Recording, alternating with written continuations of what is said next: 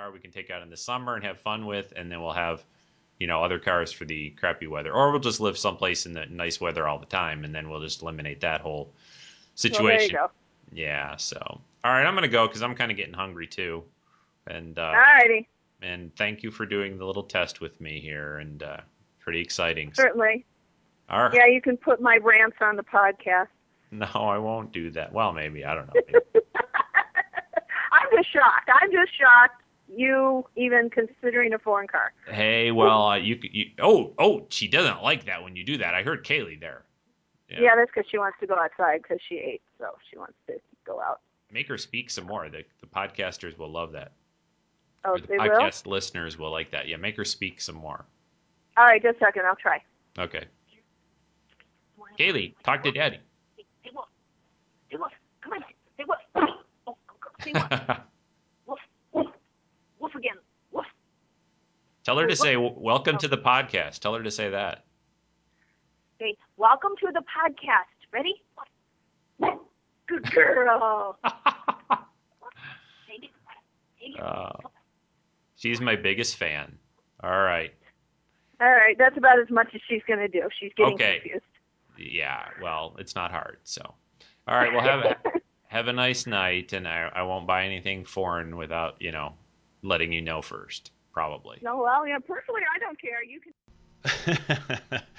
yeah, that was a uh, little conversation between my wife Lynn and Kaylee and, and myself yesterday over Skype. Uh, but enough about that. You're listening to Treks in Sci-Fi, the weekly Trek sci-fi podcast about geeky goodness and other things. Today is April the 18th, 2010. This is podcast 275, and this is Rico, your host. Got a real special and, and very interesting uh, podcast for you this week. I interviewed earlier today uh, Star Trek author Michael A. Martin, who has a new book out called Star Trek Online The Needs of the Medi. What did stumble across that? Star Trek Online The Needs of the Many. Yes. It is uh, a great book. I've had a chance to read it, and Mike and I spend about, uh, about an hour and a half or so talking about that book and other things uh, about Trek and writing and all kinds of fun stuff. So I know you're going to enjoy this uh, special podcast. Uh, so just sit back, relax, and here we go.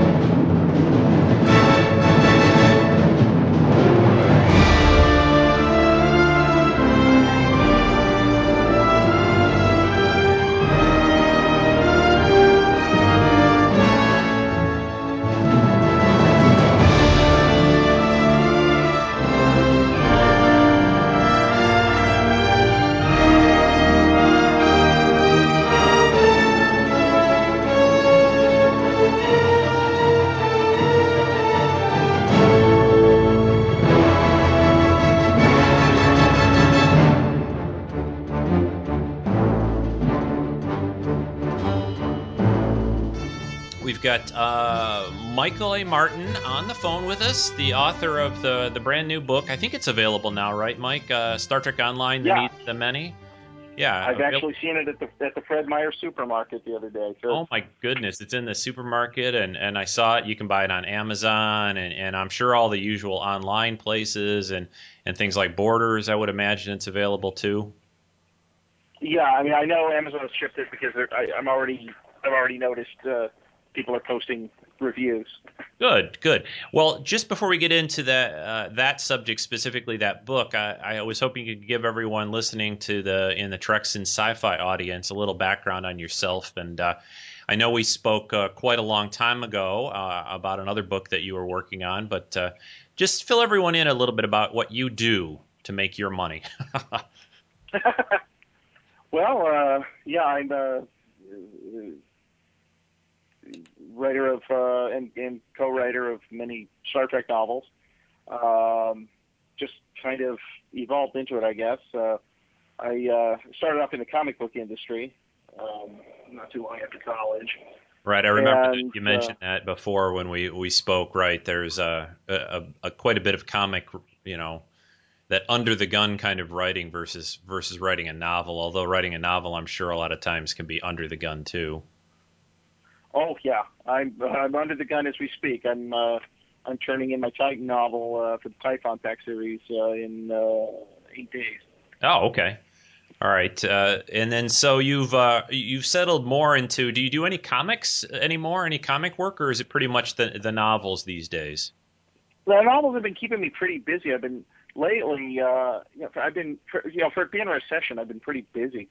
Um, I seem to have gone from one project to the next. Uh, I guess I've just been sort of standing in the right place at the right time. Yeah, that's good. Um, I, I guess people still like to read. You know, a, a- book is is you know it's a pretty good pretty good bang for the buck as far as entertainment and you know the time you can spend reading it. You know, versus other things. I guess.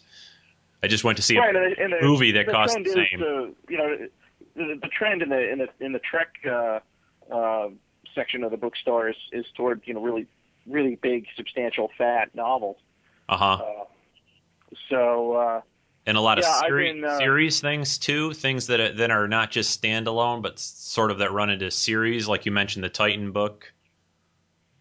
Well, yeah, yes and no, because I think uh, uh, we've always tried when we when we've done a series or a series I've been involved in. Uh, I guess with the possible exception of uh, Mission Gamma with Deep Space Nine, uh, they've all they've all been very much standalone books in addition to being part of a series.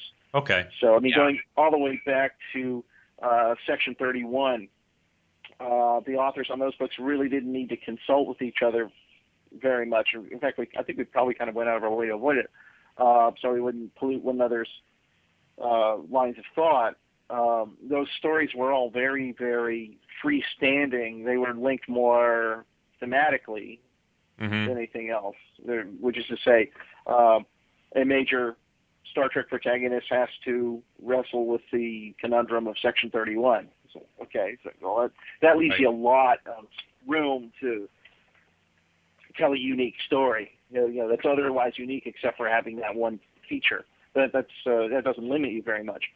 So um, you know, it's different with Mission Gamma where we were constantly consulting because we were we were braiding together plot threads that you know if I blow up a shuttlecraft in uh, what did we do book three, book two or book three, um, uh, you know that's going to affect the next the next guy down the line Right, and what right. he's able to do.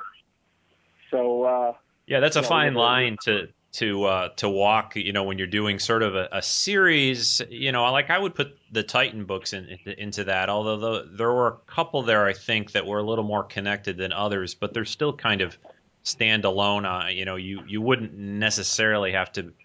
You know, may, maybe be a real, um, you know, even just jump in at one of the books. I think you could probably do that. Although I think you get a little more out of it if you read that series at least, maybe from the beginning.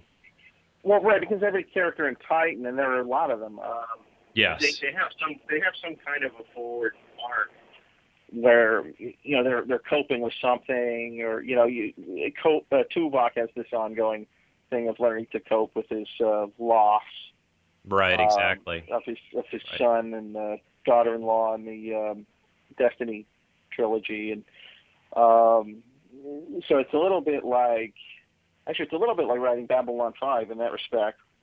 Where uh, Mhm, there, right. there's some there's some forward motion and evolution in the in the characters, but then I guess that that's been a feature with a lot of the Star Trek post uh, series series.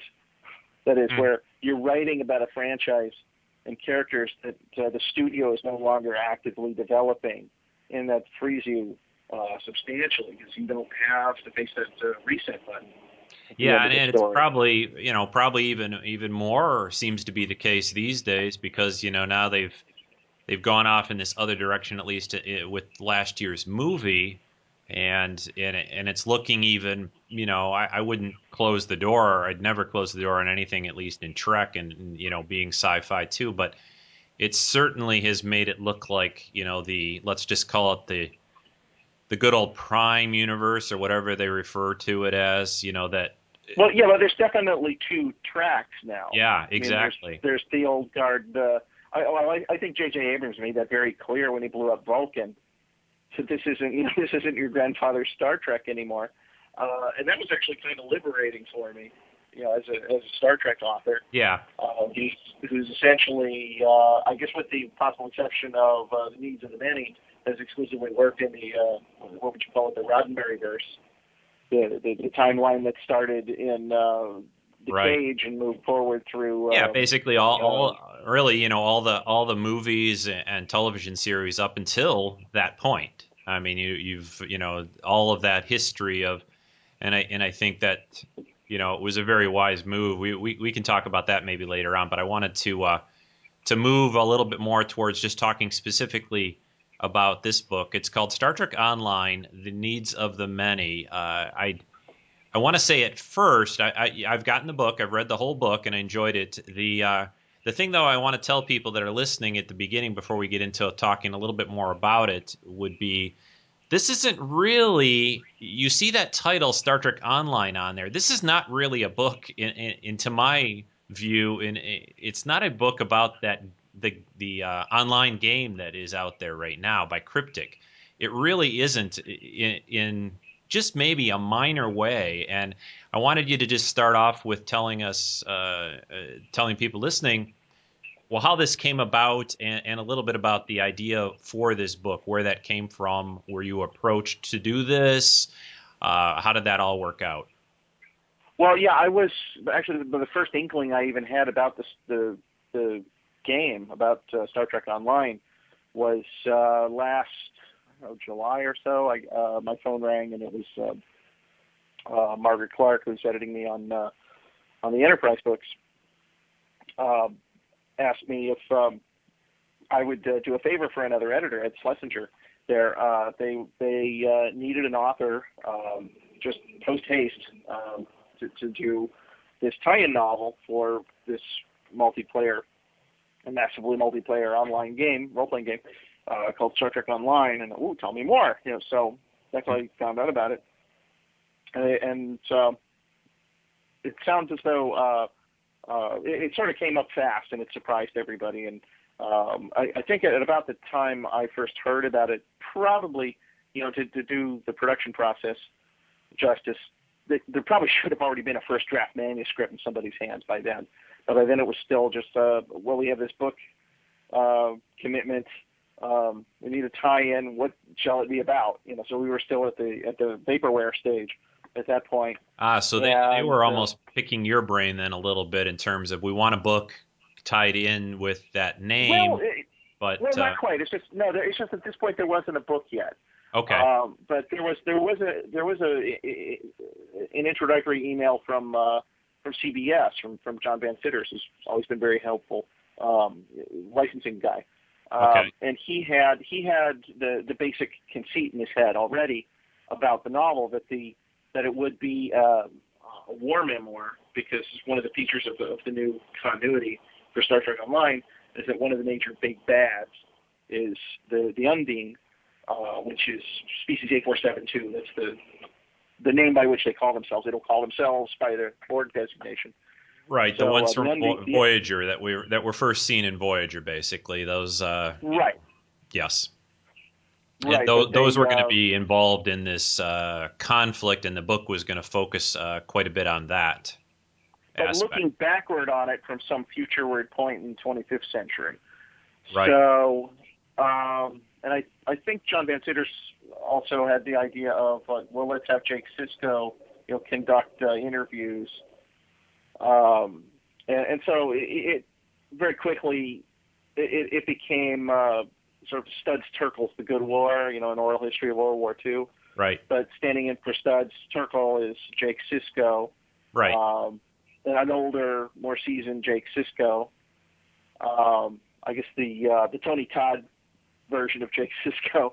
Yeah. Well, Uh, it's funny when you when he- you when you say that because as I was reading the book, that's of course since uh, you know I I've seen that on Deep Space Nine. That's who would sort of pop into my head, but it was kind of a, an amalgam, a little bit of both him and and Cirroc Lofton, you know, who played him a little bit. Sometimes I would kind of see one of them, and sometimes I'd see the other. It kind of depended on the Right. part of the book, but right. Yeah. Exactly. Yeah. That's what. That's kind of what I was picturing too, because yeah. because he's kind of at the midpoint. He's not. He's not this ancient old man at this point. He's No, no, not really. No. he's this middle-aged guy, and I guess well, middle-aged in Star Trek years is like you know if you're 60, you're middle-aged. Um, Right. So um, Yeah. So so that that's him conducting all these interviews, and uh, so he was doing this as a as a, a kind of a living history project for the the Federation Department of Peace, um, and uh, as he explains in his introduction, because if you notice on the cover, I share a byline with Jake Sisko, right uh, exactly. you know, as, a, as yeah. a collaborator. Your your name and by Michael A. Martin and Jake Sisko. I, I, So, w- could you tell me then, were they specifically looking for? Because what it appeared to me by the time I'd finished this book, and and, I have played, just so you know, I you know I have played Star Trek Online, not as not as much. Uh, I don't know. I've I've played enough to know the game uh, and and the way what it's all about. But were they specifically looking to, for something to sort of bridge? uh, the Star Trek things that had gone on in the series up through you know Voyager and that in that timeline to the point of the timeline that Star Trek Online takes place because that's what it looks like you kind of did to a degree where you bridged I mean, that a little bit. history. Well, a little bit specifically, but what I wanted to do, first of all, I guess I wanted to concentrate on what I didn't want to do. What I didn't want it to be was a game manual disguised as a novel, because that just seems to me that's that's just death. Uh, Yes, and that's the that's not storytelling would be fake, right. and I wanted real. I wanted real stories, and so rather than I mean, once we had the the sort of uh, the Studs Terkel conceit in place, then that automatically uh, made it kind of a, an epistolary novel, not a not a traditional novel with one major through line from start to finish, but a bunch of encounters with various people, uh, even portraits, um, character studies, uh, but individuals and their stories, telling their own stories from start to finish. And what links them all together is the theme of um, uh, my participation in the war, what the war cost me, what I sacrificed, you know, for the needs of the many, um, which is where the title came from. Is that um, the idea of people having to to work, uh, you know, during times of high stakes struggle, you know, very serious hard times, uh, having to work for some towards some purpose that's much larger than themselves. And in this case, you know, it could have been World War II. But in this case, it was some you know 25th, 24th century equivalent of that. So yeah, and exactly. I didn't. I also didn't want to get too too specific because I didn't want to be dictating, you know, just hammering a lot of continuity stakes in the ground that um, that the game developers would then be expected to observe exactly. So I kept it Yeah, kind not- of loose, Yeah, not just and and I can, you know, and I Yeah. can get away with that by saying, well, I don't need to get you're all, you know, my readers, you're all you've all lived through these times. You don't need a blow by blow account of events you're already very familiar with, you know, that every school child knows right. and and then just go forward with the individual stories. Right. Now, I have to ask if during any of this process, while you were, you know, getting getting involved at the start of the book and and what it was going to be all about, and then when you got into the actual writing of it, did you have much contact, or were you given any information about the the game itself at all, or or at least I should say, it seems to me you would have. I got a lot of yeah, I, yeah. I got a lot of information. Uh, I, I had a lot of contact, Okay. um, with uh, particularly with uh, Christine Thompson at uh, uh, Star Trek Online at Cryptic. Yeah, you'd obviously Um, would have had you would obviously have to know the the sort of backstory to a degree of what sets up the whole situation that the game takes place in. You know, the time frame Right. and what what's going Well, I on. had the hmm I had the path to 2409, the, the the appendix in the back of the book. Right. It's kind of an amended version of the Path 2409 that's been on, up on Cryptic's website, you know, for for the months leading up to the release of the game. Uh huh. So um, that that was a big guide. And then when, whenever I would come to some fork in the road or some ambiguity in in the path 2409, I uh, you know I'd contact Christine and and she'd you know settle it for me. Um, Were you ever able- Did it did it seem important, or were you ever able to actually um, test out the game before it even was released in any in any way? Did that seem important or necessary, or were you able to get everything you needed really through, you know, email and I other think conversation. Uh, Yeah, I think I, I got everything I needed by by either talking on the phone or exchanging emails. Okay. Um, uh, these online games are very seductive, and I didn't want to get. Uh, You're absolutely wanna- right. you only have so much time to get. Yes. Uh, I mean, you, you you really have to uh, marshal your time and your energy, and uh, I'm, uh, you know, I'm, my wife and I are raising two uh, relatively young kids, and they take up a lot of time and energy, and I didn't want to to blow any of my limited amount of energy and time, uh, um, uh, you know, going sideways uh, playing a game. Well, you're definitely definitely wise, a wise man on that aspect of things. Yeah, I, I've uh, I've played them a bit, although I'm I'm what I would consider from everybody that I talk to fairly casual. I can go for like a week or a couple of weeks of not even touching one of those games, and then even hop in for an hour or something or an hour or two and play, and then just never you know don't get back in even for another week or so. So I'm not I'm not your average player of those things, but I do enjoy them when I when I do find that I get an extra few minutes. But there are some people that they do they do suck into you know the you know you hear a lot of stories of people you know they log in after school or after work and then the next thing they know it's like you know three o'clock in the morning and those kinds of stories so yeah it's probably Well, why my, my wife, my wife and both my kids are totally hooked on a Disney online game called Toontown. oh And I'm watching that, you know, and it, it, you know, that's like, you know, watching watching your alcoholic uncle. You know, oh, that's not gonna happen to me. You know. the best the So, best advice is to is uh, yeah if you if you're a fairly busy person and you have your life is pretty full already then you you better not to ever start really basically because they're they do they do take a lot of time and you know that's the that's the idea but um getting back more and that's fine. I don't want to. I don't want to make it sound like there's like I think there's anything wrong with it. But I mean, I'm just oh yeah at, yeah yeah Uh, you know, I have X number of days on the cal- X number of work days on the calendar to execute this project. I mean, not to be too cold blooded about it, but that's what it comes down to. sure in a in the life of a Yep. busy writer. So you make sure that uh, I, well, I mean, yesterday I had to I had to I need to skip a a little league game, you know, to do some work instead. yeah Uh, it's it's always a balance At that calendar, you see where the deadline is, and you you figure out how many days and hours it's going to take, and um, you, you really have to kind of clear other things out. So um, so I didn't. Uh, I, I I guess I I probably if I had the time um, and, the, and the energy, I could have been in on some of the beta testing, but it really wasn't a, a possibility just given the realities of my schedule. Uh, Right. Because this is this is the only project in front of me.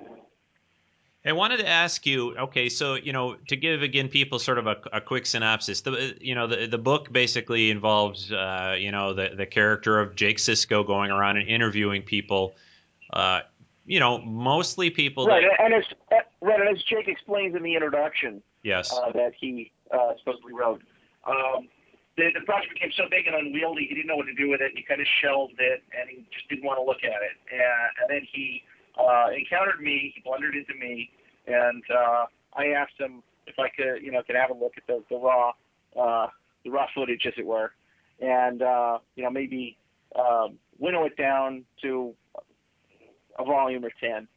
And uh, the Right, result sort of of that the- the- collaboration is this book. Right the the the key you know what you you know what you had felt were the key players and key moments and and basically what it turns into then is almost like a uh, uh, a situation where we get to see and, and, and hear in a way. When you're reading a book i guess you sort of are hearing the voices but you get to uh, have these interviews that he conducts with with you know quite a few of the popular people in the star trek universe. Janeway seven of nine Worf, Garak, you know, uh, and it's it's it's it's pretty nice. And I wanted to say a, couple of things about that. First off, I wanted to say how did you kind of go about picking and choosing who you were going to have him talk to? And the other kind of part of that would be, or more of a compliment in terms of, I I really thought you captured the voices of those different characters. You know, you were having to switch sort of from interview to interview. Here he's interviewing, you know, Captain Janeway here, or Admiral Janeway at the point, or whatever the book, and and then Well, some of it, go ahead. Sorry. some of it just, uh, some of it just kind of presented itself. Uh I mean, huh. it was like they were they were stepping forward to volunteer, and I, again, I, I wanted to look at the theme of sacrifice and what, and, and explore what would this war have cost. What, you know, what would be the costliest thing uh, for for many of these characters as individuals to have sacrificed? I see. So, okay. you know, Jake comes away at the end of each interview kind of figuring out what that thing was for each character, you know, based on what they told him, maybe based on what they didn't feel right about talking about, um, you know, based on what they say, what they didn't say. Um, and so he's able to sort of reason out, you know, for instance, like Worf has this huge cost. Of, Yes. You know, he's grappling with the ending uh, of, uh, you know, I guess I don't want to spoil it, but it's a very costly thing for a warrior to um, to be uh, you know to n- never quite sure of the outcome. I guess. Yes. Best way to Yeah. it. Yeah. It- It's uh yeah. It's a that was a great section to the book. I enjoyed that a lot. I. I, I enjoyed several of them. I, I liked. Uh, I'll, I'll tell you one that kind of caught my eye for some reason. I don't know why. Maybe because I really liked the character, but I really liked when he was talking to Garak, and uh, in that little bit, uh, it just. I think you really captured what the way that character is, and and there's just something about that section of the book that I really enjoyed. I, I don't know. Did you uh, did you enjoy I writing? like Garak. yeah, Yeah, I, I had a lot of fun with that. I, I I've always liked Garak. and Uh, and the uh, the other, you know, I, I should say most of the characters are pretty well known. You slide in some that are a little less known throughout throughout the story. I, I was kind of uh, enjoy the the whole temporal uh, timeline guys. You know, the office right. whatever. Lex, Lucsly and Dulmur, yeah. yeah, I Well, enjoy it. Lex, the Lucsly and Dulmur piece, that was my attempt to acknowledge to uh, those who, you know, inevitably there are going to be some people who are longtime readers of, of my work and work of others in pocket books, Yes. you know, in the uh, the timeline that's been built up post Nemesis over the last what eight years, uh, we're we're bound to be upset by you know what appears to be uh, pocket books uh, embarking on a big uh, departure from established continuity. Uh, that technically really isn't what it is at all. It's it's just it's a it's a different line. It's Star Trek Online. It's established its own continuity, and this book is obliged to be in that continuity rather than you know the mainline, the Runberger's continuity that we've been uh, you know, constructing these well, these past eight years. Yeah. So It's very complicated Um, when, when you start so to. that's set up, but that's set up to, to, to acknowledge to those people, Yes. uh, you know, we're aware that there is, you know, there's some uh, additional complexity here too, and I, you know, I hope, you know, I hope people get that for what it is. I mean, on the one hand, it's an acknowledgement of uh, the uh, the possibility that humans will evolve enough to you know appreciate that fact in general that uh, you know the universe is uh, as Einstein said is you know not only stranger than we imagine but stranger than we can imagine. exactly. But, uh, right. But in a sort of meta storyline of uh, authors and editors and tie-ins and books and continuity. Yeah. uh, you know. It, yeah, yeah. There's multiple strands here, and you know it's okay. We can deal with that. It won't. It, it won't. It, won't hurt us.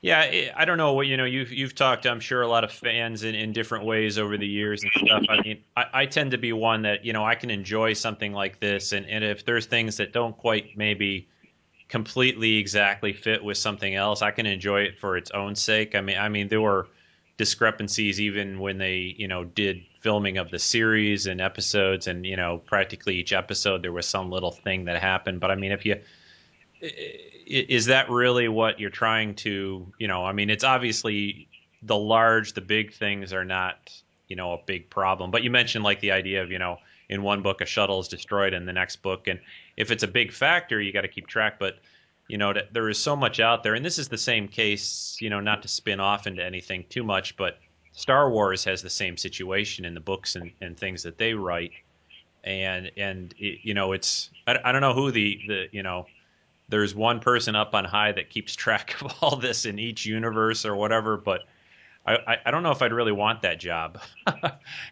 it must. well, that's a big job. Yeah, I mean, it's, it's a headache. Be, it's got to be as complex as as uh, Star Trek continuity is by now. Yeah, well, both. Yeah. That's what I meant. There's somebody, you know, somewhere, you know, that that in, in each of those sections, and and there's, you know, even different licenses now uh, related to gaming versus, you know, books. You know, it used to be they just had to deal with, okay, there's the TV series, and then there's the books, and then there were movies and the books and the TV series, and now there's games, and you know what I mean. It, it just it becomes Right. Eh, eh, you know, and then there's comics. You know, you throw comics in there, which is another book form, but that that oh, right. Yeah. When I was you know, when I was working at Dark Horse in the mid '90s, uh, it was everything comics, novels, everything uh, that was licensed by Lucasfilm for Star Wars. Everything counted. It was all it was all canon. So, uh, and you know, that's 15 years ago. It, it's got to be uh, probably an order of magnitude more complicated now sure. because we've got the whole trilogy since then, and then all the licenses that have uh, come off of that, and uh, Yeah, and I- moving I- animated series and features, and yikes, yeah. Right. Yeah, exactly. I mean, I think I, I think on the whole, I, actually, they do a very good job of it. I mean, it isn't like you know each time a new book or, or a comic comes out, they just toss everything you know out and they go, I'm going to do what I want or whatever, and then I'm just going to say because it's sci-fi or whatever. Well, this is a, just a different universe. You know, you, you can only pull that card out so many times, in my opinion. Then it, then it becomes Well, that's yeah that's something that you know you you you get to do that if uh, you're DC Comics and there's 50 years of accumulated continuity barnacles on your hull, and Yeah. periodically you have Sure. to you know scrape them off. Uh, I guess that's inevitable with any franchise when it gets big and complex enough. Um, but uh, I mean, I, I always did my damnedest to to stick to continuity. sure Um, you know, not to you know not to go out of my way to mix up some, you know, stomp on some structure that somebody some other author has built because I wouldn't want them somebody else to do that to me if they didn't absolutely have to. But, but you know, there's always errors. I mean, especially early on when we didn't have handy wikis to to consult to keep us Yeah, that- straight. that made me Uh, think of another had, uh, the a Titan character of uh, Noah Powell, uh, Alyssa Ogawa's child. We created, uh, you know, Marco and Andy and I created him without realizing that um, another author. I'm trying to remember who it was, but another author had uh, created a, a female child for Alyssa Ogawa, and it was in the uh, in another series oh okay another Trek series, and we we just hadn't happened to have read, and we didn't know about it, and and we came up th- with some sort of uh, crazy parallel universe thing to explain it, but uh, Yeah. the actual truth is So- well, so related- got away from it. related to that idea, how much, or do you depend on either other editors in that or wikis, like you said? How much other like Trek books and and and, and do you read actually? Do you sit down and read them? Do you, or do you depend on sort of synopsis and and editors to help you? Well, I'll um, I'll sort of binge read a bunch of stuff if it's you know directly relevant. Like Okay, I made sure I knew uh, Destiny inside and out. right. and Okay. uh, you know several books on either side of that, and and all the Titan books. Right. I mean, be- because particularly with Titan, you have this huge cast of characters. You really need to know what's going on with everybody, and um, you know that that's that's one of the big challenges of Titan is to manage that big uh, cast of characters uh, and at least give the illusion that you've given them all sort of an adequate uh, treatment. When in actual fact, you you know you really you have to concentrate on, on core characters to to a greater extent. Yeah, I've I've Uh, uh, I've read a good a good chunk of that series. I think up to about book four or five, maybe now. I'm not sure how many are out. I, I think the fourth I've read, but uh, yeah, one one thing that I have a little trouble with in that series is the fact that there is such a large cast of characters, and sometimes that gets a little.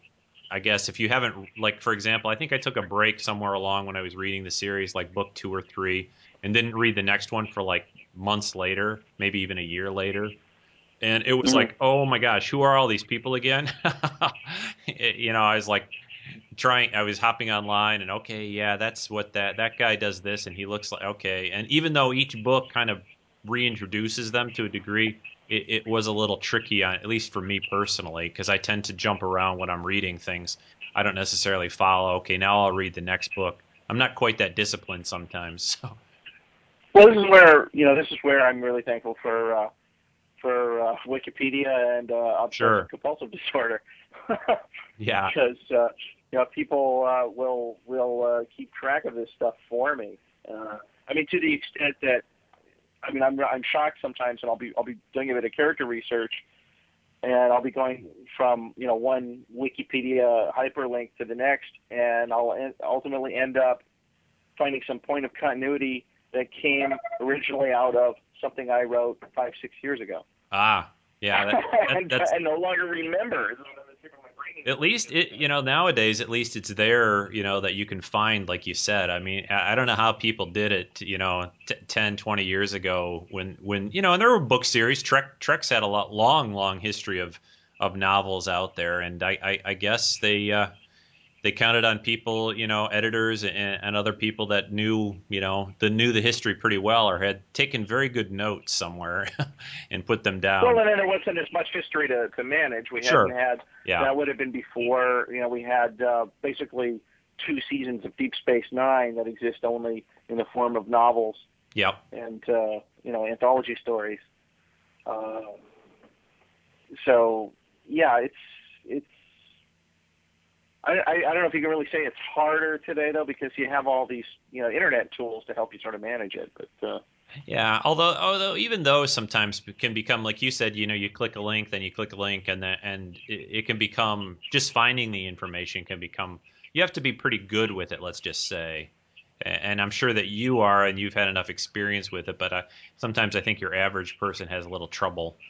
You know, it, it's like okay, I, you know, it's like handed a dictionary and find this word in it, you know, and how it's spelled. But okay, you kind of have to know basically a little bit about it to find it, if you know what I mean. You know, it's a well, yeah, but a lot of times a lot of times you'll be uh, you know something like memory alpha and memory beta. They'll help you uh, rediscover something that you half remembered. yes, yes, and, and it, it's keep you from making an error. yeah, it's it's pretty good. The um, you know those things I, I can see keep people you know like authors like you kind of have to be. I, I'm sure I don't know how often you get emails from you know a reader that says how could you write this you know this this guy wouldn't do this or back in this you know novel from five or ten years back you know I I, I don't know how often I, I, I again I'm not that kind of a reader Well, every every once every once in a while, I hear from somebody about uh, the Good That Men Do, the Enterprise novel, where we um, rehabilitated the uh, the series finale for Enterprise. Right. Which, by the way, I read that. I really enjoyed it, and just wanted to say that's a great. Oh, thank you. At least for me, I, I, I enjoyed it a lot. Well, we had, uh, you know, every once in a while, also get, I'll get an email from somebody that's that's that's been out of shape because uh, the continuity that we presented does not match the continuity in uh, uh, William Riker's holodeck program in the 24th century. And to that, Ah, I say, well, what you saw was a 24th century holodeck program. You didn't see what happened to Trip Tucker because you never saw Trip in that entire episode. You didn't see Trip. You didn't see Archer. You didn't see Shran. You didn't see any of the stuff that you're saying, uh, whose continuity you're saying I violated. Um, you didn't see any of it because all you saw were holographic representations, holographic simulacra of those characters. And what if the guy who programmed it had his uh, information wrong? And what Right. if his understanding uh, from the 24th century standpoint of 22nd century history is as faulty as my or your understanding of the founding fathers of the United States? Yeah, You know, exactly. there I was mean, no it was there was no friggin' cherry tree. Sorry but right. there's just a lot of legend that gets built up over these heroic, larger than life figures, even if they actually lived in you know fairly recent memory. We're not Yeah. talking about you know going all the way back to uh, you know the crucifixion or something, but just 200 years and change. Yeah, I think I think what they'll get we, into. we have lots of misconceptions about it. Yeah, I, I I think what people get a little bit off on sometimes, at least w- w- with Trek, is they'll say, "Well, what we saw in the series, that's that's the real version." You know, even though, like you said, this is this was a holographic representation of somebody's who had to program in what they were told and what the history was from what they knew. That doesn't necessarily, unless you're there, you saw it with your own eyes you don't know for sure. So you know your your version or your ideas for that are just as valid, really, in that. But they they kind of take what shows up on their TV is kind of like that's greater than any book that's written. You know what I mean? Kind of in a way. Right. Unfortunately, a little, and they can't. Right, and if you're willing to take that at face value just because it was presented on the screen, I have two words of warning for you. Fox News. yeah, well, exactly, and I, and I, yeah, it, you know, there, make it, make it true. There was a course I took in college that was on that was involving things like news and information and media and advertising, and there, there was a few times they presented stories that were just it looked compelling and it looked real and then it was kind of like okay now here are the real facts and then they brought it up and it was just you know when you see things like that it just opens your eyes on how much things that are don't necessarily believe everything you hear or see. So especially right. on tv online. you yeah. can you can mislead people about stuff that happened last thursday. Uh, just imagine how much more effectively you can mislead people about things that have went 100. down the memory hole 200 years ago. Sure, right. And the uh, yeah, and the other thing that they have to keep in mind is is honestly what it comes down to for those TV shows of Trek. Somebody just wrote that. You know what I mean? There was just a guy just like you that wrote what they wanted to see, and then they filmed it and so forth and so on. So, you know, and, and being science fiction, unlike other dramas where you know, you can't just, you know, on a, on a show like, you know, whatever, a drama like 24, oh, you know, Jack Bauer's killed one week. Well, you don't just the next week have him come back. You know, oh no, that was just a parallel universe, Jack Bauer. You know that. But in right. in science fiction, they should be. To me, it would seem like they'd be a lot more open minded for other alternate possibilities to what you know this might you know have happened this way instead of this way. So right. I always have a little trouble understanding people that read and enjoy and watch these kind of shows being like they get so like dogmatic sometimes about no no it can't be like that. That wasn't the way it happened you know? And i'm like well come on now really?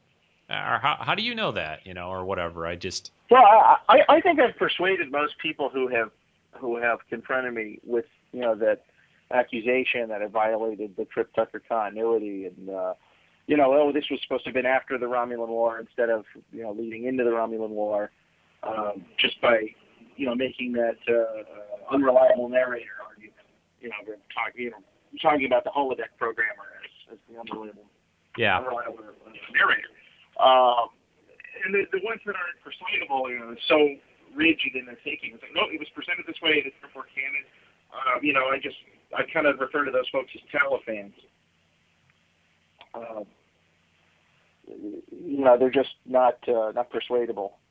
Yeah, and it, it, the you know the the the, bottom, the bottom line of it to me was the vast average reaction that I thought most people had to that final episode like that was like, oh my gosh, who wrote this and what were they thinking? I, I, I mean, I, I've by far, and I, I have a lot of contact with a lot of Trek fans, and there aren't very many that that enjoyed what they presented on screen for that last Enterprise episode. Well, yeah, I mean that. you know, it's like that. that, that come that on. planted the seeds of of uh, the good that men do because my my reaction to uh, these are the voyages. The, the, the yeah. finale was uh, was appalled. Yeah. Uh, Andy was appalled. Margaret was appalled. Um, uh, Paula, who was at the CBS at the time doing our approvals, was appalled. Um, of us was happy with that story. Yeah, I think I think the only one that was we had the yeah. whole we had the holographic loophole. We were in a rare position to be able to do something about it. Yeah, uh, it was it we was presented that idea and she signed off on it immediately. Yeah, go go fix it. So we did. Yeah, my my my dream is one day would be to have that sort of somehow be be like uh, actually become the way it really you know worked out rather than or some way somehow who knows but uh, stranger things have happened hey I wanted to got a few last things uh, that I wanted to ask specifically um, about Star Trek Online in writing the needs of the. Yeah. You obviously have written quite a few Trek novels. Was there anything in this book? Uh, it's kind of a two-part question. One that uh, you found more, you know, difficult to write it this way. This is a little different style of a book. Well, we'll just leave the question at that. Was there doing these interviews and with the different people that Jake talks to throughout the the novel, was that was that a little more difficult, maybe, or even a little bit more easy to write a book like that? How, how did how did that go? Well, I, I think some well, I think some aspects of it were easier and some were harder. I mean, in one respect, it was harder in that instead of having one story to uh, to carry the reader through from right this happens then this happens and then this character does this and then this character right you're not an ongoing it jumps around. Right. I wasn't working throughout the volume toward one big finish. What I had was a whole bunch of stories. So I had many arcs.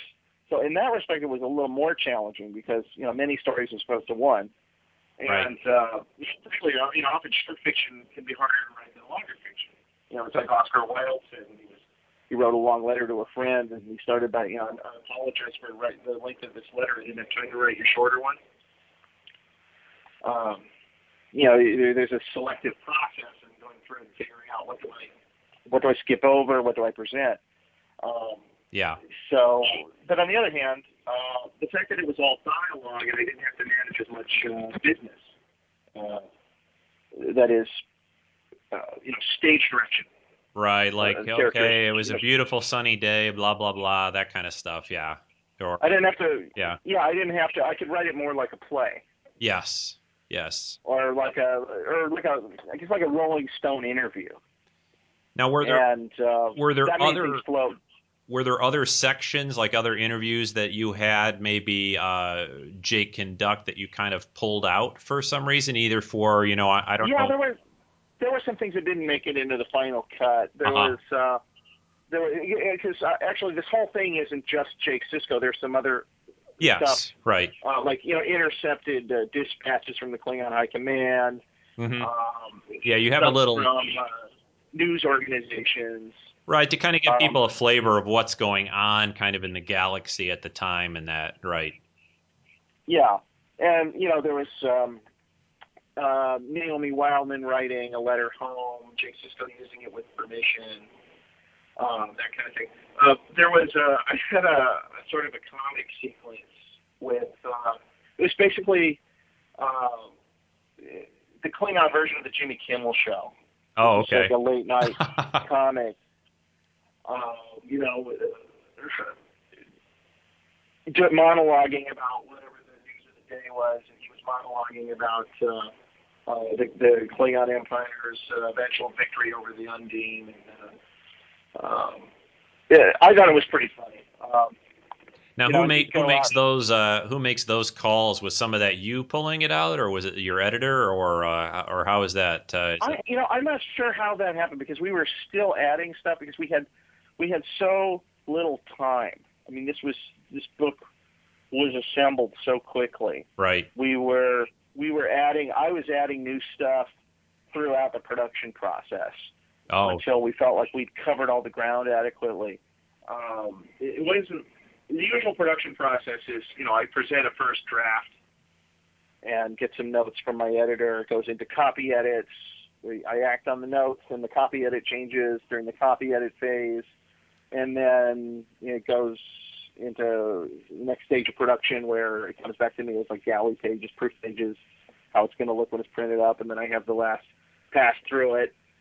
This had like two galley passes, and um, we were tweaking with it all the way through copy edits, and um, I guess I guess Ed decided at the last minute that maybe I was being too cute with that, with the Klingon uh, uh, Jimmy Kimmel show.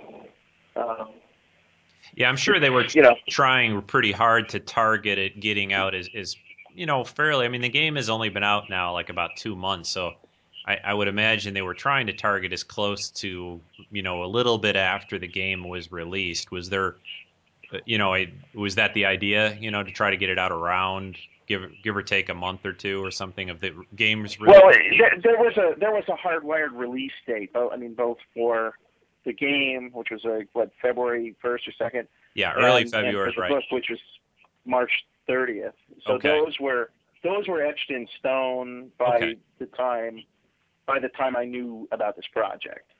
Uh, so they were they were still they were never trying to shoot for having it come out like on the same day as the game or anything like that. They weren't trying to push it that hard and and say uh, Not, at least if if they were, they they uh, they they weren't planning it that way since uh, since I came onto the project. It was, as far as I know, it was always uh, early February for the game and late March for the book. was this probably about one I, of I don't know what the rest. was this one of the quicker times then you've had to put together a book like this or is this uh, Yeah, I don't know this break is your probably- record of shortest time of writing?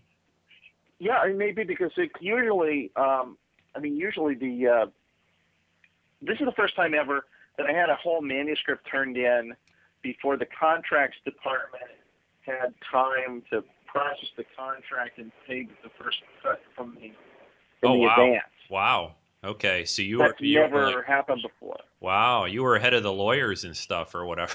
the I was ahead of the lawyers. Yeah, yeah. yeah. Um, usually, I mean, usually, uh, like a lot of times it'll be set up so you, you know, you get a slice of it, uh, you know, a few weeks after you sign the contract, and and you're still you're still working on the outline at that phase. Okay. Um, but this, I, I had, I had rammed through the outline phase by just kind of sending an email out saying, these are the characters I want to interview, and this is the basic, you know, stuff they're they're going to cover, and um, you know, very very short outline wise. Yeah, you Um, you didn't really I have knew, I knew what I wanted, but it was just enough to give them an idea what it is, and they said, yeah, go go write it. You know, time's wasting, take time. yeah, you didn't So, really have the uh, I went luxury and of the manuscript. Of waiting around and saying, okay, I'm going to wait till the contract, everything is all solid and sealed and all that before I'm going to start like, you know, I was going to say paper to pen, but I imagine it's more like fingers to keyboard or whatever. But Right. you know, No, you would have been no. There, that would have given you no like a week, a week to write. you would have Yeah, been, no, I never would have worked. I never would have worked. I had to just get get out ahead of it and uh, and then just just send it. Here's what I'm doing, guys. Let me know if there's a problem. yeah, I, I'm, I'm running with it, you know, just run with it. Yeah. So, well, I, like I said, I, I mean, you know, we can, there's a couple last things I wanted to cover, but uh, I enjoyed the book a lot. I, I, I found it kind of, uh, uh, you know, I've read a lot of Trek novels over the years, and it was kind of a nice kind of change of pace. You know, that this interview style situation and getting a lot of characters in there that I, you know, from the Trek universe. Uh, again, I, I, I enjoyed it quite a bit. I wouldn't even, you know, mind something like this either as a follow up or, or or something else in this kind of a style. I, I, I don't know. I just found it kind of refreshing. It it didn't have you didn't need to know a huge amount of you know like an ongoing like a Titan series or something like that. There was Well, right. it was yeah, just I mean, a fun every, every a fun book, read. Yeah, go ahead. Well, every Star Trek book, every Star Trek book is somebody's first, and you know I try to keep that in mind. Yeah, that's a good Uh, point. with every book. That's a good point.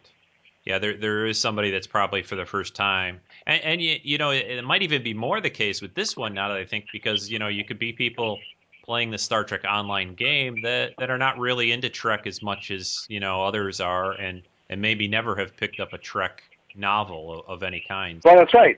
Right, and that is my that is my surmise, and that is my hope uh, that uh, the I mean we know that the audience for uh, these massively multiplayer online games is Massive. probably well, at least an order of magnitude bigger than the audience for like a mass market paperback. So I mean, if a small fraction of of that audience picks up this book, um, that's that's a nice that's a nice pile.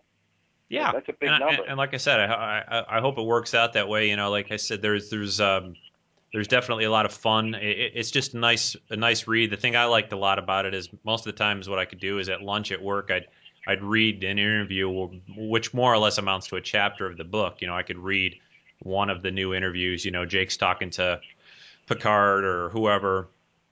You know, I could I could cover that and then jump right in. You know, the next day, and I wouldn't. You know, it was a good good pace to read it at and that. So uh, Yeah, it was it was and good. I guess technically, technically this is this book is set in the same continuity that uh, the Abrams Star Trek movies grew out of. Yeah. Because Well, in a way, they talked, you know, during the the Geordi LaForge interview, you know, we we see the uh, design for the jellyfish on the wall, yeah. There's references, right? There's references to things you you reference things that uh, that are brought up. well, I reference Yeah. Captain Data, Yep. who is he, appears in the the comic book IDW comic book prequel to to Abrams Star Trek. Yes. but he appears without any real explanation of how you know how it happened other than you know we know that's B4 with Data's personality but you know how that happened and you know what the drama surrounding that we don't know anything about until you see Geordi LaForge's interview. Um, so, so Yeah, I which I- in a that- way, that was very continuity sort of. Yeah. Yeah, it was I'm I'm a to hoping I'm tie hoping to get to. It, I'm sorry. Yeah, it was a good way to tie things in in like that that that probably in, in other books would have been hard to maybe cover. You know what I mean? You can only most most of the books that are out there, you know, most of the Trek books, even though they're they're going to just be in small some small little time frame and piece, really, unless unless there's something large in scope. But you know what I mean? It's not going to cover. Yeah. You were able to jump around a bit, which gave you some freedom in a way. Right. I'm I'm hoping to persuade Pocket to uh, actually let me develop that story of uh, you know Geordi uh, working to bring Data back uh, as a full novel. I guess sort of the way David Mack's uh, um, novella about uh, Mirror Universe, the way you know, he was able to expand that into a big novel.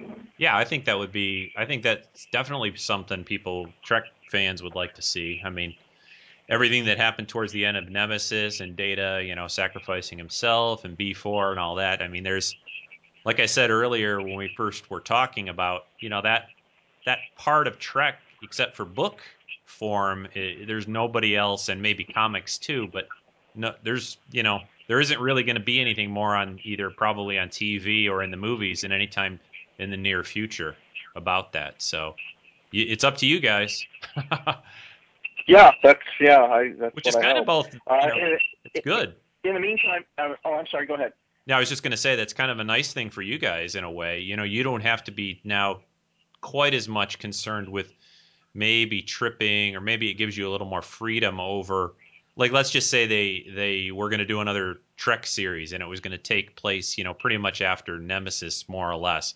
I mean, you then you guys would start to have some conflicts possibly about what you Right. may have what you either have written up till this point or what you may be writing, but the likelihood of that, I don't I don't really see that happening at all. I've heard no talk about that. Everything I everything I hear sounds like a continuation of um, last year's movie. Yeah, So uh, I great, think- great.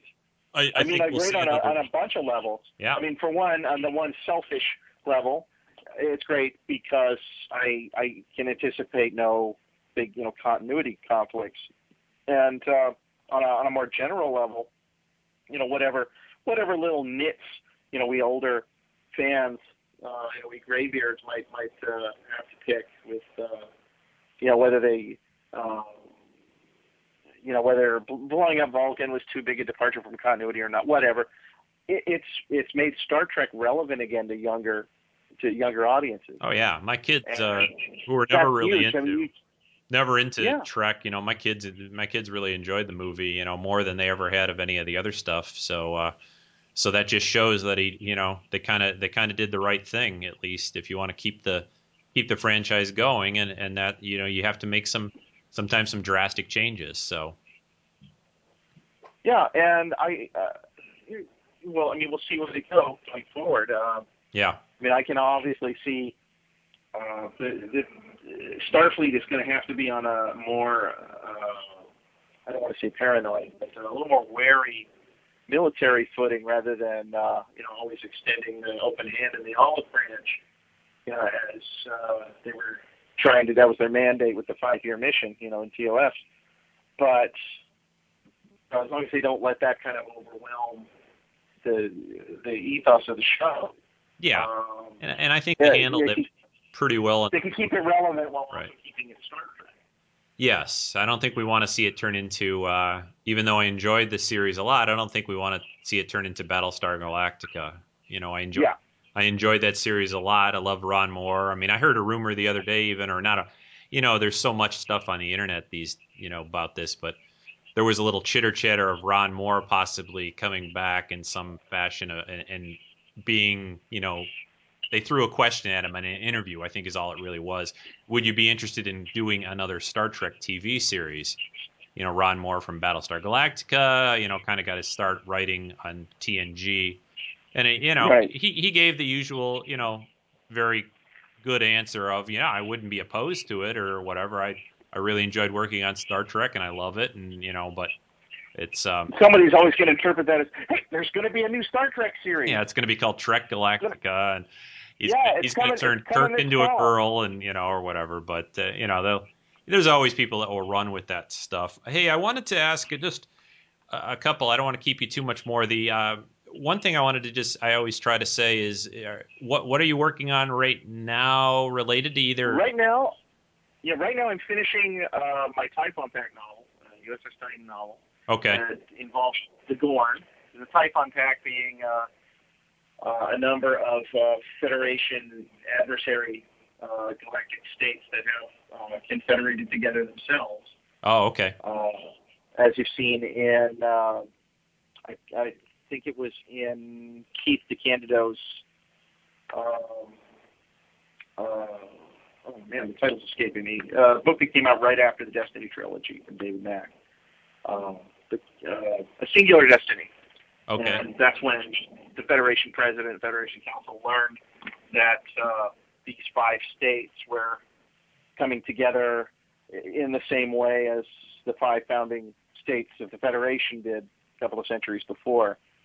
And um, one of those, well, each each volume in the Typhon Pact deals with a different one of the, one or one or two of those of those uh, galactic uh, powers, and uh, mine deals with the Gorn, and it's coming out in November. Um, And you had some things to redone it. say. You had some interesting things, if I remember right, so, to say about the Gorn in in your book as well. In the in the one we've been mostly talking about, the Star Trek Online book. I, I remember. yeah, this actually the, there's a there's a baseball story. Yes, That's, yes, uh, that's what it was, right? For yeah, Where- it's uh, Where he's talking to it- his stepmother, where Jake's talking to uh, Cassidy, right? Right, right, and uh, I also a little little fact I reveal in there is that so one of the stories in Jake Sisko's collected stories is called The Gorns of Summer, and it's it's a fictionalized account of this event that they're talking about. Yeah, that was uh, a that was a fun part. I like I like that a lot. Hey, have you uh, High entrance. are you interested or have you been working on anything non-Trek in, in either sci-fi or anything else like that? Or is that bug in your head? Or are you busy too busy with Trek? I have I have something that well see um, well once I put the Typhon Pact Typhon Pact book to bed, um, I'm I'm gonna start commencing on the uh, so man that's redundant. I'm gonna I'm gonna get going on uh, this thing I just signed up for um, with Pocket uh, second volume of the Romulan War. And while I'm doing that, I have something original that I'm I'm planning on being involved with Oh, great. uh, in addition to that all, all, all summer. Um, but yeah, all summer I'm going to be basically working on these two things: uh, the second uh, Romulan War book and this other thing that I don't want to say too much about yet because uh, I don't want to I don't want to jinx it. Yeah, that's that, fine. That's uh, fine. I, I'm guessing it, but you but said it's your own work, and and it's. I'm guessing it's science fiction related. It would be Yeah, found in that part of the book bookstore. if you were going to put it in the bookstore, it would be found in that area of the bookstore, the sci-fi. Yeah. So, well, so far the way it's evolved is uh, I'm, I'm looking at a sort of a YA audience. Okay. uh, young, young adult audience. Um, and um, I guess I'm, I'm writing a little bit with my kids in mind. oh, okay. Good. Good. Do, do you um? I was. All I'll say about it is that it, it involves um, it involves uh, young characters discovering the world for the first time and encountering zombies. Ah, all right. I w- I won't ask anymore. The the thing I was going to say though that popped in my head when you were talking about that. Do you tend to work on more than one project at the same time? Is, is that how you tend to end up working, either by I don't know, by design or by default, or Well, I mean, if I had my druthers, I would just be completely immersed in one project okay, at all times. do that? finish it and yeah. then get completely immersed in the next one and the next and the next and the next. But there's Never really there's always a degree of overlap. I mean, that's just Yeah. the reality of of uh, just functioning as a freelancer. Um, you know, when you're when you have all cylinders firing, you're proposing something to somebody at the same time. You're you know, kind of cooking up an outline for somebody else who's accepted Sure. a proposal and you're doing a manuscript for somebody who has already approved an outline. Right. Yeah. so, and at that point, you know, all the burners on your stovetop are, uh, you know, on your range are uh, are, are cooking, and uh, uh, there, there's not a, a heck of a lot more room than that. Um, Well, that's good. Then. So- you know, that's that's good. That You know, means yeah, that, so, you know, you know you're busy. your bank account, your bank account wants you to, uh, you know, kind of pushes you toward that. As uh, you know, as I jokingly refer to uh, this book that was just released, is uh, Star Trek Online: The Needs of the Mortgage Company. well, uh, you know, it's uh, it, it, it's it's just the you know the way things are, and, and it's a fast-paced world. You know, these days, it's you know, I I think just about everybody, the you know, whatever your job might be these days, are I don't think anyone really has the luxury of like, okay, leave me alone. I'm going to work at this quietly for the next you know two months or whatever, and then I'm going to work on something else. It really doesn't happen that way. It's it's just not the way of the world, and. uh and, and, and you know, well, it's certainly not in, not in uh, you know work for hire tie-in fiction. Uh, You have uh, there's a there's a built-in uh, there's a ticking time bomb attached to each of these projects. yep, And, uh, yeah, So the, you know, your job, uh, MacGyver, is to diffuse it for the deadline. Turn Yeah. in a manuscript and, uh, um, you know, try to keep everybody happy. well, that's good though. Uh, yeah, it would be, it would be wonderful to have the luxury of just, uh, you know, I'm just going to grow my beard out, go off to a, a, a cabin up in Canada somewhere and spend five years writing the great American novel. Uh, right, yeah. uh, I can see the, that there's uh, also a plus though to to a degree of, of of bouncing between a couple of projects. I mean, you don't want to be too overwhelmed, but if you have a few things working the same way, I, I could see you know going off and working on something for a few days and then coming back to the other thing can kind of it can kind of refresh you a little bit. You know what I mean? You're using yeah, different, there's a, exactly. you know. There, there's a dynamo effect. Yeah. Yeah, and something you may pick up on even in one thing you're doing, and, and you know you, you can maybe use that or do something with that in the other. I mean, I I could see that. It's it's it's kind of like not eating the same thing for dinner every night or whatever. I mean, you know, Right. There there's a plus. Well, I mean, I made it. I made it sound like I'm doing nothing right now, but working on the bomb book. But I've also been researching the Enterprise book, and uh, Right, uh, right. with, with some help from my 11 year old son, who's uh, every evening watching uh, episodes of Enterprise with me. I think some people sometimes, and and and I know just from what I do in podcasting and and other things that I think sometimes people might think of a book writer, you know, an author that they just sit down, they open up, you know, you know, Microsoft Word or whatever they're using, and they sit down there and they start typing. You know what I mean? it's like, especially with Trek. I, I I mean, you probably have more research and notes almost. Must you must spend as much time doing all of that with some of the work as you do is actually, you know, fingers are clicking the keys and writing writing it. Well, you're kind of constantly doing research almost without thinking about it. You're just Yeah. kind of you know picking up. You- You know, your brain is just just got this Velcro surface, and you're you're just picking stuff up, and uh, but you don't really count that as your writing time. Yeah. that's just happening all the time while I'm wandering around in a fog, and, uh, and my wife sees the signs. You know, I'm bumping into stuff, and she's got to pin my mittens to my coat because I'm sort of only half there. Um, and uh, I guess the time I really count as work time is when you know your butt's in the chair and you're actually, you know, banging on the keys.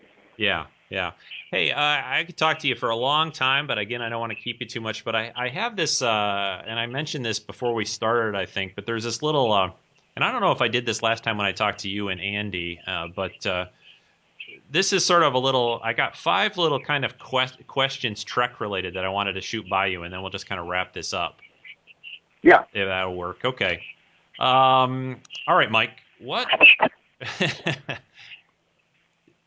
Which of uh, the Trek series would you say is your favorite? Probably Deep Space Nine Okay, overall. you like the characters although, and the interaction and the, the story Well, arc. it's hard, you know, it's it's it's it's kind of a photo finish between DS9 and TOS. Okay, Um, but imagine if I hadn't grown up with TOS, you know, looking back on it retrospectively. Um, again, I read that. In, um, I think maybe if I hadn't been exposed to it at such a young age, uh, there might be elements of it that it, you know might think are silly. Yeah, I, I know Um, exactly. But I, but I think of I think of all the series, the reality level was was at its finest grain with DS9. right. Um, so just somehow the reality level seemed much higher. Okay. Um, maybe it was because not everybody that you encountered was Starfleet. There, there was the same degree of sort of diversity of walks of life that you had in ordinary life. There were people who were just, you know, trying to pay their rent, you know, uh, run a business, hmm And they didn't all get along so well either. You know. and they didn't all get along. Yeah, and you know, and unlike TNG, they didn't they didn't all sound like uh, college professors. Yeah. Uh, you had people with, you know, high levels of education and people not so much. Um, it was much more like the real world. Yeah. Yeah. So, so that that's probably why. I mean, it was just, it was, I guess it was much easier for them to sell me that reality. Okay. Uh, and, and also probably because of the uh, economics. There, there really seems to be economic forces working, and that's one thing that, about Star Trek. If I have one, you know, sort of general niche to pick, if I were to pick one nit with the whole concept, Is there's no no. it, it, it, well, it, it's not that you know I'm I'm incredulous about uh, phasers or transporters or whatever. It's just like just e- economics. Yeah. Um, Well, you know what they say. There's no money in the future. Everybody just gets what they want, huh? yeah, that is a little tricky to to uh, to work out the economics of that. How about the? Uh, yeah, it's much easier to, to, to you know to play fast and loose with the physics and believe it faster than light travel and you know, whatever. Then there isn't somebody who really, really like is a Quark and wants to make a buck off everything. Yeah. Yeah. Yeah. So Exactly. hence the, the higher reality level. I think. Yeah. All right. How about this question? How about would you, you know, and again, these sometimes can be difficult to answer, and you could change your mind after we are even done recording. But what would you say out of out of all the Trek characters, wh- which one is kind of maybe your kind of little favorite to write uh, in, in uh, everything that you've done for for all the Trek novels? Wh- which one do you enjoy? Seem to enjoy writing a lot? Hmm. I knew that one might be a little more difficult because I'm sure they all have their ups and downs, but and I tried to write Well, it, I- tried to say the question more, not necessarily which is your favorite character, but which one do you en- seem to enjoy writing the most? Yeah, it's hard to say because I always find something different to enjoy Okay, about a character because there, there, there's there's always one aspect. any couple that spring to mind or something that uh, I mean, you've written a lot of the Titan. You know, is is Riker somebody that you like writing or? Well, I, I enjoy writing Riker, but I, I think the first one that leaps to mind right right now is uh, Jonathan Archer. Ah, okay, Uh, maybe partly it's because we're taking him into uh, unrecorded territory, uh, you know, in terms of history, and uh, we've been taking him, you know, thanks to the events in the Kobayashi Maru and and in the first volume of the Romulan War, into uh, uh, some serious uh, self-evaluation. good, Uh, good. Yeah, he was a he good he's come to really doubt himself. Uh, you know, since his failure to save the Kobayashi Maru, and it didn't help that you know losing Travis was was a big blow to him. You know, having Travis uh, transfer. Uh huh. Right. You know, Travis just decided he couldn't serve under Archer after that. He just you should have found a way to save that ship. Yeah. and Archer doesn't disagree with that, and uh, uh, it's uh, you know it's it's had it's had a real effect on him. He's going to have uh, he's going to have quite an arc ahead of him because uh, you know looking at the notes that uh, Mike Sussman wrote about his bi- his bio uh, for you know, future years, uh, there was all the stuff that uh, that he wrote for the for the Mirror Universe episodes of Enterprise for uh, Okay. in a mirror darkly. Um, he's you know he's destined to become the I think it's the fifth president of the Federation. You know he's got a cool arc ahead of him. Yes. So I, you know I, I, I'm not done bringing him low yet.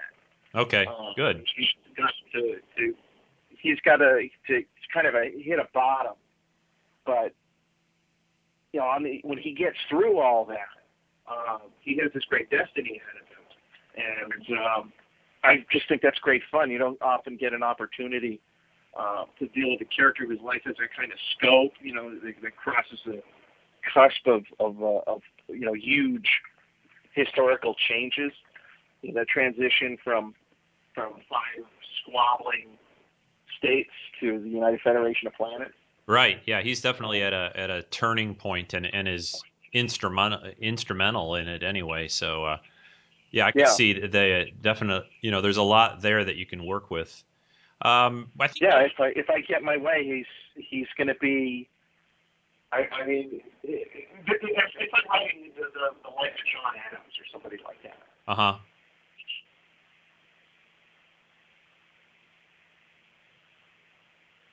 So uh, Next, uh, the uh, I think you already kind of answered this, but I'll, I'll I'll narrow the question down a little bit. I was going to ask you what was the first um, first your first experience or first Star Trek that you you saw, and I, and it sounds like TOS. How about the uh, Yeah. I could I could say a, a sort of a follow up. Do you happen to ever or recall the episode that you saw, the first episode maybe you ever saw, or is that is that too much of a I think the I think the first the first one I remember seeing was our, our house in the San Fernando Valley, and I, uh, I I know now that it was Return of the Archons because uh, okay? there was that scene in the uh, on, you know shot on the back lot with the uh, with Kirk and his landing party dressed in period clothes, Yeah, and the uh, the natives uh, freaking out and yelling about the red hour. Yeah. That's that's "Shit." not that's and not then a- and then then they pull out ray guns and shoot these people. Like, wow, so I was kind of hooked from the you know the Yeah, that- that's- that, that's a, uh, out with ray guns. that's probably not one of Star Trek's most shining episodes either, too, overall. But uh, I think the first one that I ever saw was Tomorrow is Yesterday. I always remember the whole like opening of that episode with the little jet, you know, the the the Air Force the jet footage taking yeah. off, yeah, and then and then all of a sudden it's flying and flying, and then oh, there's a spaceship up in the sky. What the heck? Yeah, that that's at least in my mind always been the first bit of Trek I think I remember ever seeing in reruns when I was growing up. So, um, the next one I had for you, which of the uh, which of the movies is your favorite? Wrath of Khan. Well, of course. If you said anything else, I, Well, I don't think I'd ever be able too to, talk. to talk. Guess that's too easy. That's like saying, uh, How about this? Then we'll say, all right. asks How, what's the how best about day, what was the best day of your life, and you don't get to say uh, when, when when your kids were born. Yeah. How, how about then easy. we'll we'll do this then. How about after Wrath of Khan? What would be your favorite of the others? After Wrath of Khan, it would probably be The Voyage Home. Oh, okay. All right. Yeah, there's a lot of people that enjoy that. I I don't know what I'd answer actually. That that's a tricky one for me. I don't I don't know. I mean, I really enjoyed last summer's, you know, last spring's movie, but I I don't think I Well, could it's a, it makes a, as number makes for a strange trilogy. It makes for a strange trilogy because the uh, Yeah.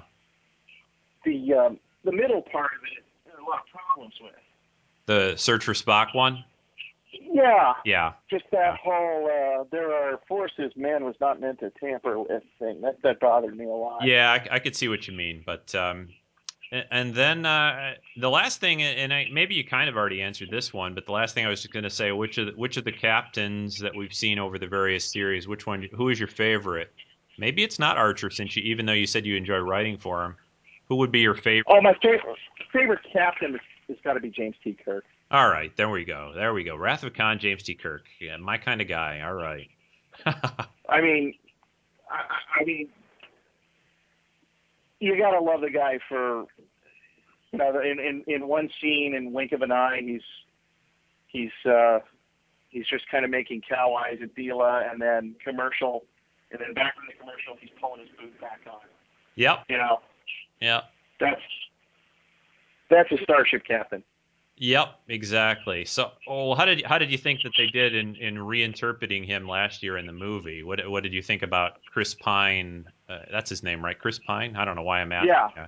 How'd you think he did in terms of kind of doing Kirk? I like I like his performance. I like I like his performance. I like I like the fact that he wasn't uh you know, channeling Shatner or uh, right, mimicking.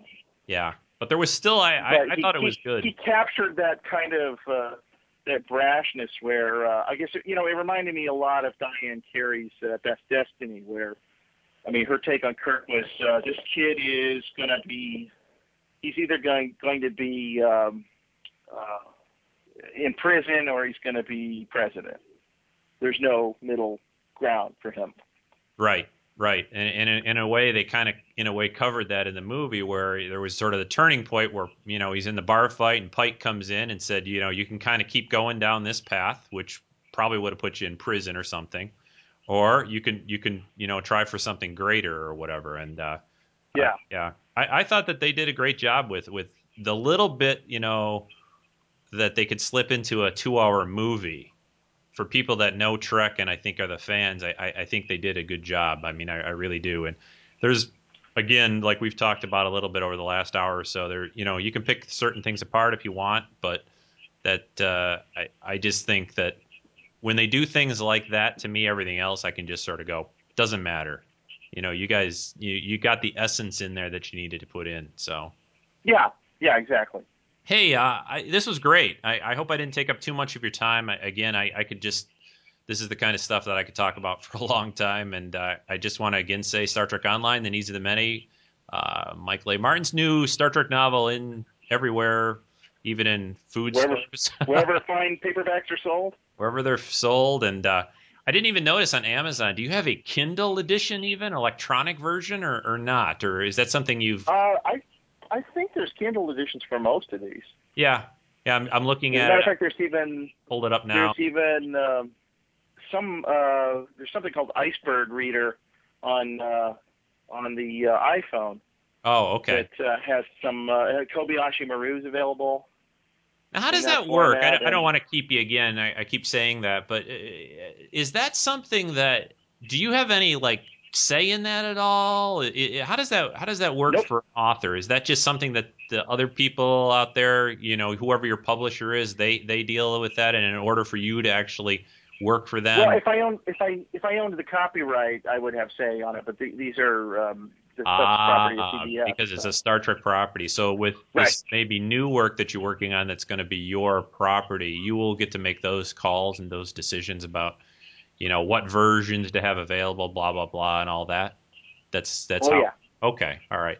What do you think about the whole electronic side of things as a, as an author? Is it uh, are you, is it thumbs up, thumbs down? Uh, you get you more, you know, It's- whatever.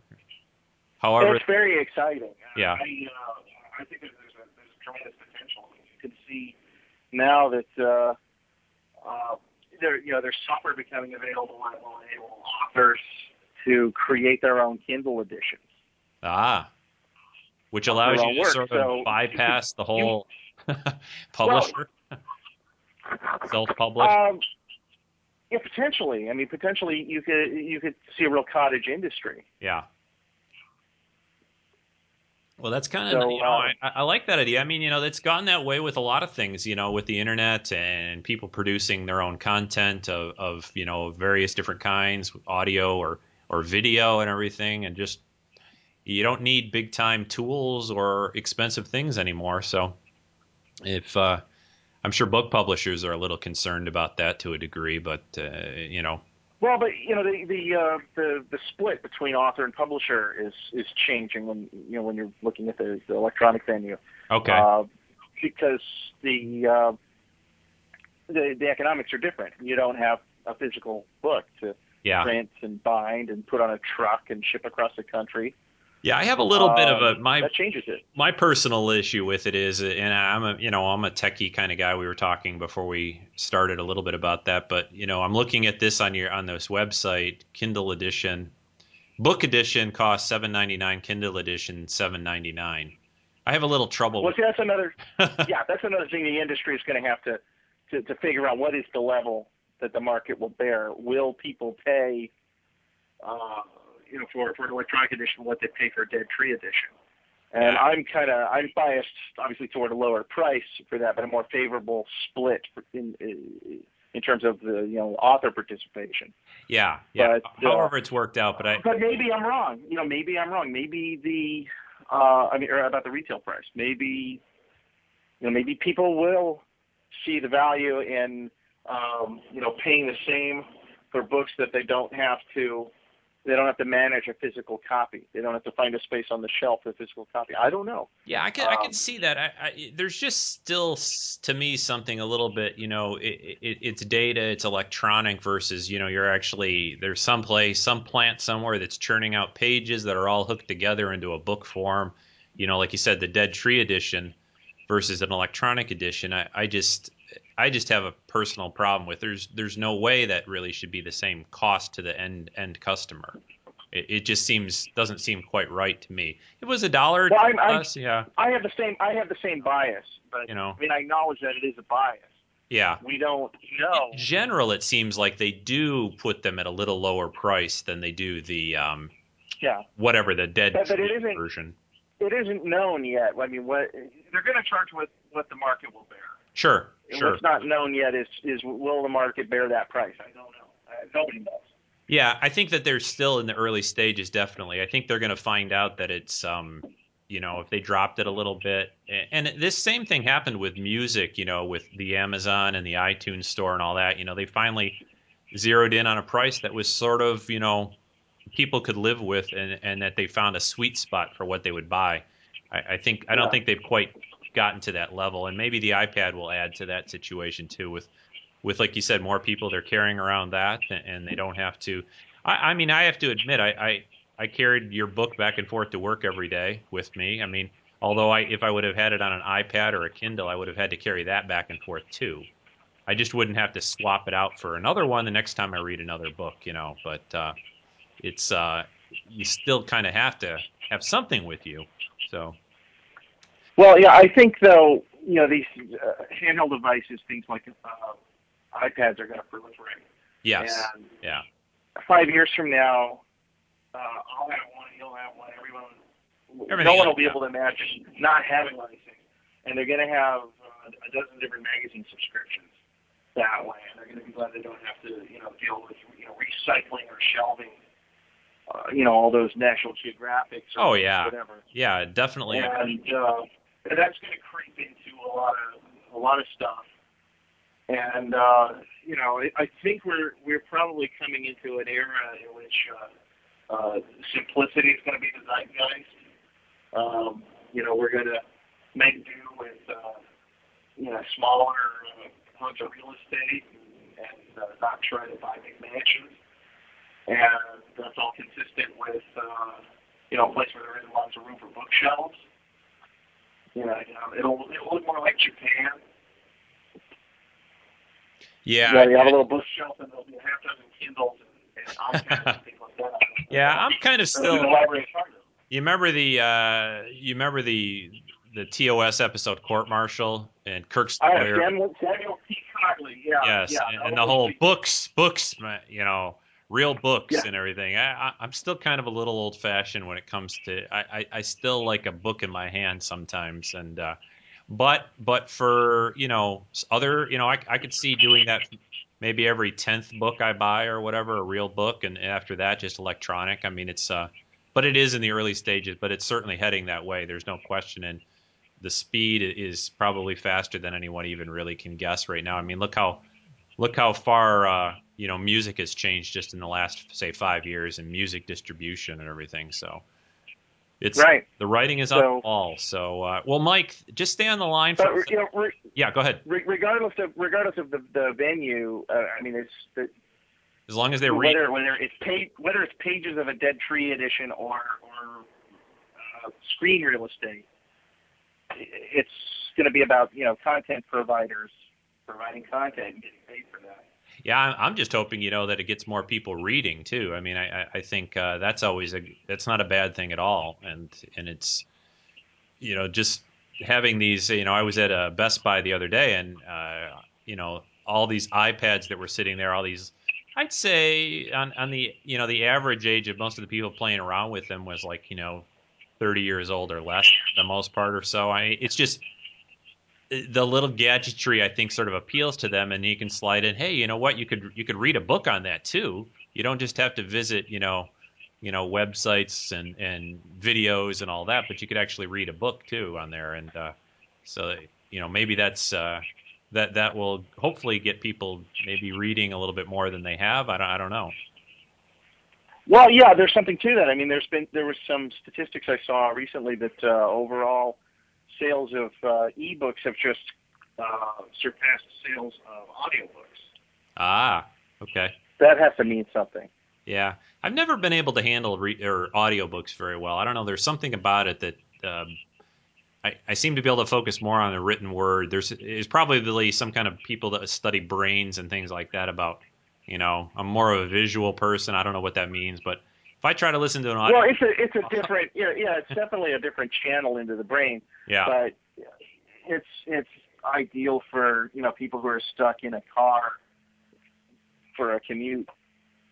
Yeah, I Uh, uh, you know, I find when I'm in the in the car that what happens to me if I'm listening to a book like on my iPod in the car, I find what I I constantly am doing because I'm trying to you know obviously drive too, but if I get distracted by driving, I shouldn't call it distracted. Then I lose my spot. Kind of the book's still reading away, and, I, and then I realize a few minutes later that I'm like I have no idea what's what's going on, and I have to back it up, and you know that kind of thing. Where if I'm just listening to music, you don't really have to focus as much. So uh, yeah, it's just me. So hey, Mike, thanks very much. Just stay on on the line for a second or two, but uh, I really appreciate you taking all this time to talk to me today about your book and, and other projects, and uh, it's it's great. Thanks very much.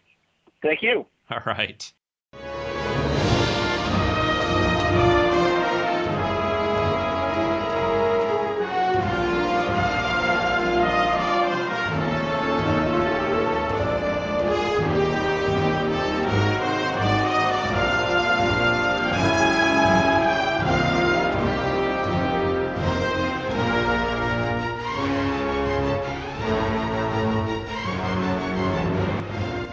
Big thanks to Michael A. Martin for joining me today on Treks in Sci-Fi. Go check out his book, Star Trek Online: The Needs of the Many.